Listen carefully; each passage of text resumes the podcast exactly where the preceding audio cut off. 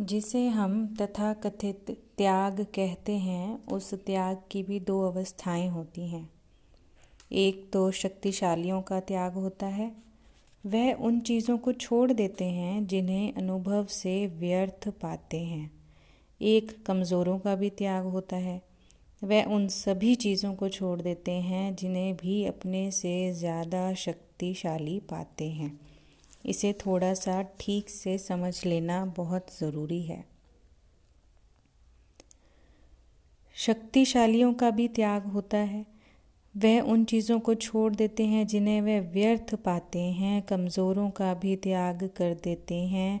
वह उन चीज़ों को छोड़ देते हैं जिन्हें भी वह अपने से शक्तिशाली पाते हैं। जहाँ भी शक्ति है, वहीं उन्हें डर लगता है। शक्तिशालियों ने भी इंद्रियों को छोड़ा है, लेकिन इसलिए नहीं कि भय था। इसलिए कि उन्होंने और भी गहन अनुभव के द्वार खोल लिए। उन्होंने देखने की वह भीतरी आँखें पा ली कि बाहरी आँखें बंद करने में भी वह समर्थ हो गए। उन्होंने भीतर की उस अनुभूति का द्वार खोल लिया कि अब उन्हें साधारण इंद्रियों की और उनके उपयोग की ज़रूरत नहीं रही। कमज़ोरों ने भी इंद्रियों का त्याग किया है, लेकिन वह उन्होंने भय के कारण किया है। आँखें बंद कर ली कि डर है, कहीं रूप दिख जाए तो आत्मा बह जाए, कि कहीं स्पर्श हो जाए तो संयम नष्ट ना हो जाए। कि कहीं मधुर वाणी कान में पड़ जाए तो भीतर चित्त डावाडोल हो जाए। कमज़ोरों ने भी इंद्रियों को छोड़ा है, शक्तिशालियों ने भी छोड़ा है। शक्तिशाली इसलिए छोड़ते हैं कि जब भी श्रेष्ठतर उपलब्ध हो जाता है तो निकृष्ट की ज़रूरत नहीं रह जाती। यह ऋषि उन दिनों की बात कर रहे हैं जब इस कौम की प्रतिभा जीवंत, जागृत, स्वस्थ युवा थी। तब महर्षि हिम्मत से कह सकते थे, हे परमात्मा, मेरी इंद्रियों को मज़बूत कर। समझें, इसका मतलब ये हुआ कि आत्मा इतनी मज़बूत है कि इंद्रियों से डरने का कोई कारण भी तो नहीं है। हम उनका उपयोग कर सकेंगे, हम उनके मालिक हो सकेंगे, हम उनका साधन की तरह, साध्य की तरह नहीं। साधन की तरह हम उनका उपयोग करने में समर्थ हैं। इंद्रियों की वृद्धि की इस प्रार्थना में जीवन और आत्मा की एकता का सूत्र छिपा है। जीवन एक वर्तुल है। चाहे हम बाहर से और चाहे हम भीतर से, जिसे भी हम पा लेंगे, वह एक ही है। चाहे हम बाहर से खोज करते हुए आए तो भी हम भीतर पहुँच जाएँगे। चाहे हम भीतर से खोज करते हुए आए तो भी हम बाहर पहुँच जाएँगे। क्योंकि जिसे हम बाहर और भीतर में बांट रहे हैं, वह अपने आप में अनबटा है, अविभाज्य है, अखंड है। हम कहीं से भी शुरू करें। लेकिन यह उपनिषद का ऋषि बाहर से शुरू कर रहा है। इस बाहर से शुरू करने में और भी कारण हैं। पहला तो यह है कि मनुष्य सहज ही बहिर्मुखी है। तो जहाँ मनुष्य है, वहीं से शुरू करना उचित है। और जो सहज ही हो रहा है, उसको ही हम साधना क्यों ना बना लें? सहज ही साधना क्यों ना हो? असहज की तरफ़ हम क्यों झुकें? तो इंद्रियाँ देख रही हैं, इन इंद्रियों के लिए हम क्यों ना प्रार्थना करें और क्यों ना प्रयास करें कि यह इतना देख पाएँ कि अदृश्य भी दृश्य हो जाए।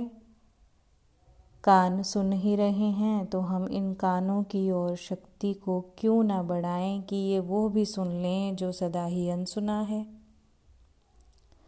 छिपा है अप्रकट है, परोक्ष है, वह भी क्यों ना इनके सामने आ जाए? इनके देखने की तीक्ष्णता ऐसी क्यों ना हो? संवेदना इतनी, इनकी प्रगाढ़ क्यों ना हो कि जो नहीं दिखता है, उसकी भी झलक मिल जाए। क्यों ना हम वहीं से शुरू करें, जहाँ आदमी सहज ही खड़ा है, क्यों ना हम आदमी के स्वभाव से ही शुरू करें? उपनिषद अति स्वाभाविक है, अति सहज है। उपनिषद अस्वाभाविक नहीं है, असहज नहीं है। वह किसी ऐसी चर्चा में नहीं पढ़ने में उनका रस है, जहाँ आदमी को व्यर्थ ही उल्टा सीधा होना पड़े। सीधा सीधा है, आदमी जैसा है, उपनिषद को स्वीकार है।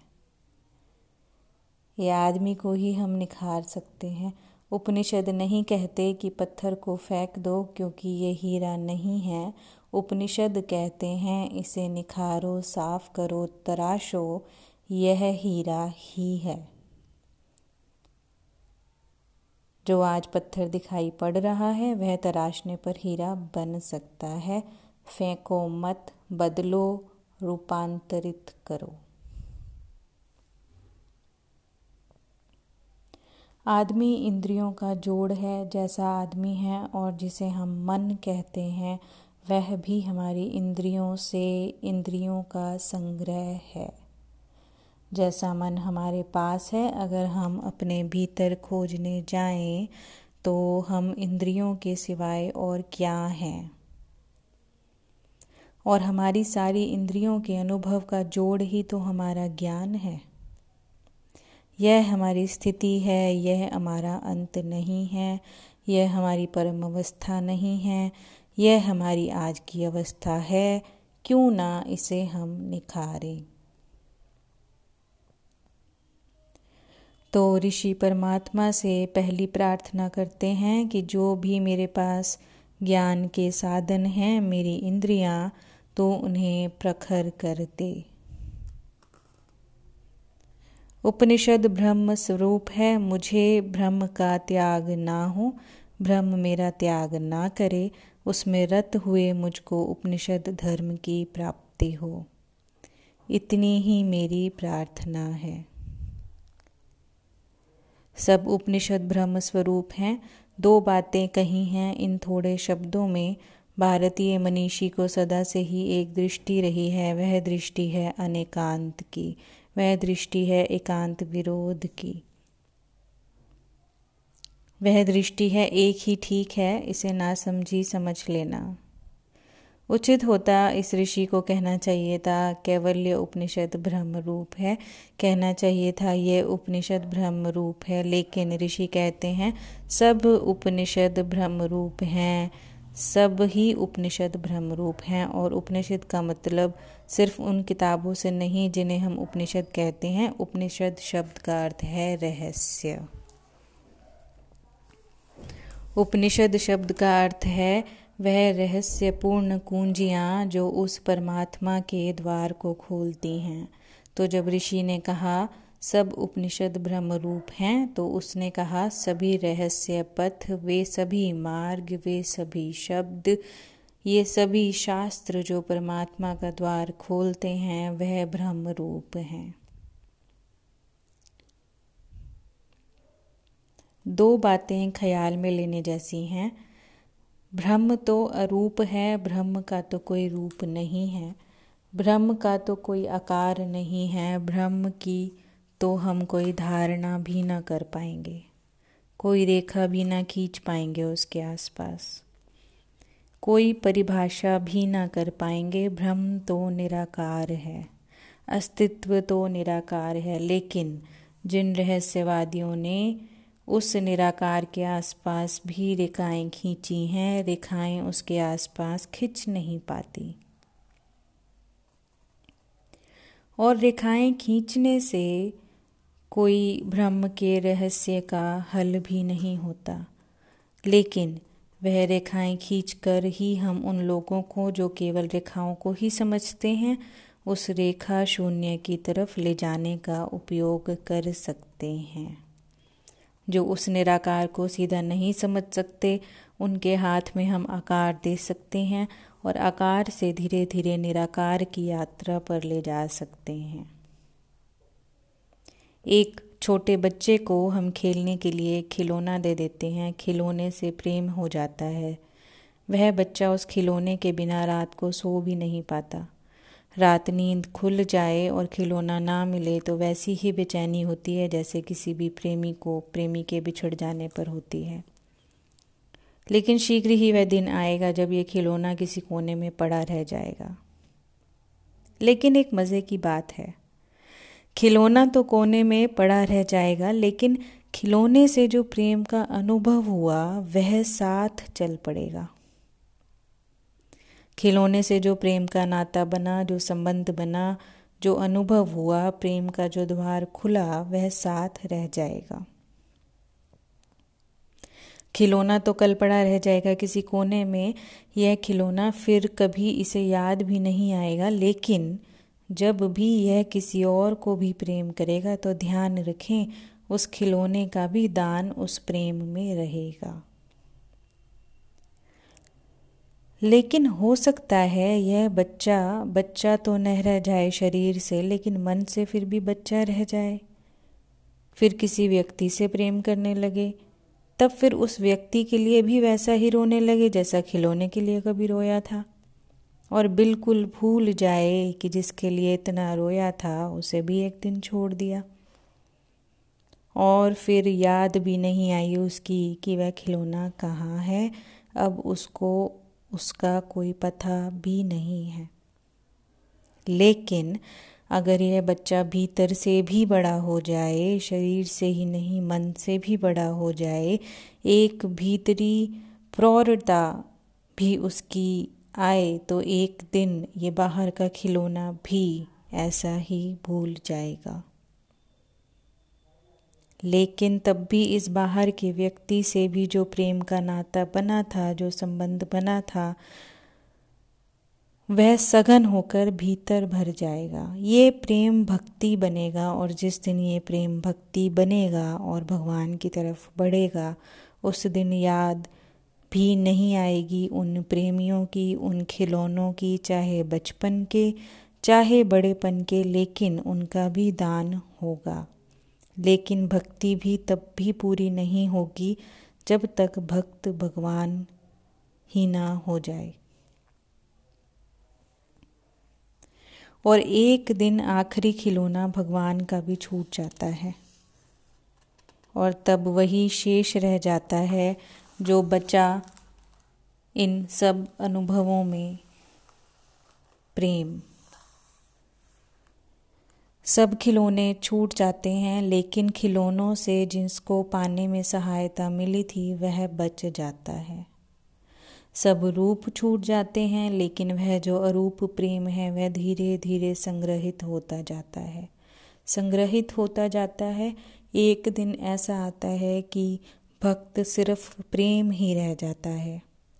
प्रेमी तक खो जाता है, उस दिन वो भगवान हो जाता है। ऐसे ही ऋषि ने कहा, सब उपनिषद ब्रह्म रूप हैं, वह ब्रह्म नहीं है, ब्रह्म रूप हैं। वह रेखाएँ हैं जिनके अनुभव से गुजर कर किसी दिन रेखा मुक्त में प्रवेश हो जाएगा। वह सीमाएँ हैं शब्दों की, सिद्धांतों की, शास्त्रों की लेकिन उन सीमाओं में असीम की तरफ़ इशारा है और इसलिए जैसे एक दिन सब खिलौने छूट जाते हैं, ऐसे ही एक दिन सब उपनिषद भी छूट जाते हैं। ऐसे ही एक दिन सब शास्त्र भी छूट जाते हैं। जो शास्त्र पकड़ जाएँ, समझ लेना कि आप भूल में पड़ गए। शास्त्र हैं ही इसलिए कि छूट जाएँ, वह सिर्फ़ इशारा है, वह सिर्फ़ संकेत है, पकड़ना उपयोगी है, उससे भी ज़्यादा उपयोगी छोड़ देना है। लेकिन दो तरह के ना समझ हैं दुनिया में, एक वे जो कहते हैं, सब जब छोड़ना ही है तो हम पकड़ें क्यों? एक वे जो कहते हैं, जब हमने पकड़ लिया है तो हम छोड़ें क्यों? वह एक ही तरह के हैं। उनमें जो फ़र्क है, वह शीर्षासन का है। एक हैं कि वह कहते हैं, हम पकड़ें क्यों? हम पकड़ेंगे ही नहीं। तो ध्यान रखना, उस बच्चे का जिसको खिलौने ना दिए गए हों, जिसे कभी प्रेम, कोई प्रेम ही ना मिला हो, जिसे कभी कोई भगवान की धारणा ही ना मिली हो तो आशा मत करना कि उसके जीवन में वह घड़ी आ जाए, जहाँ वह भगवान की स्थिति को पा ले। यह असंभव है, क्योंकि यह रूप के सारे अनुभव अनुभव तो अरूप हैं, अनुभव के जो माध्यम हैं, वे रूपायित होते हैं। सत्य तो अरूप है, लेकिन सत्य की तरफ़ जो इशारे हैं, वह शब्द, वह रूप हैं।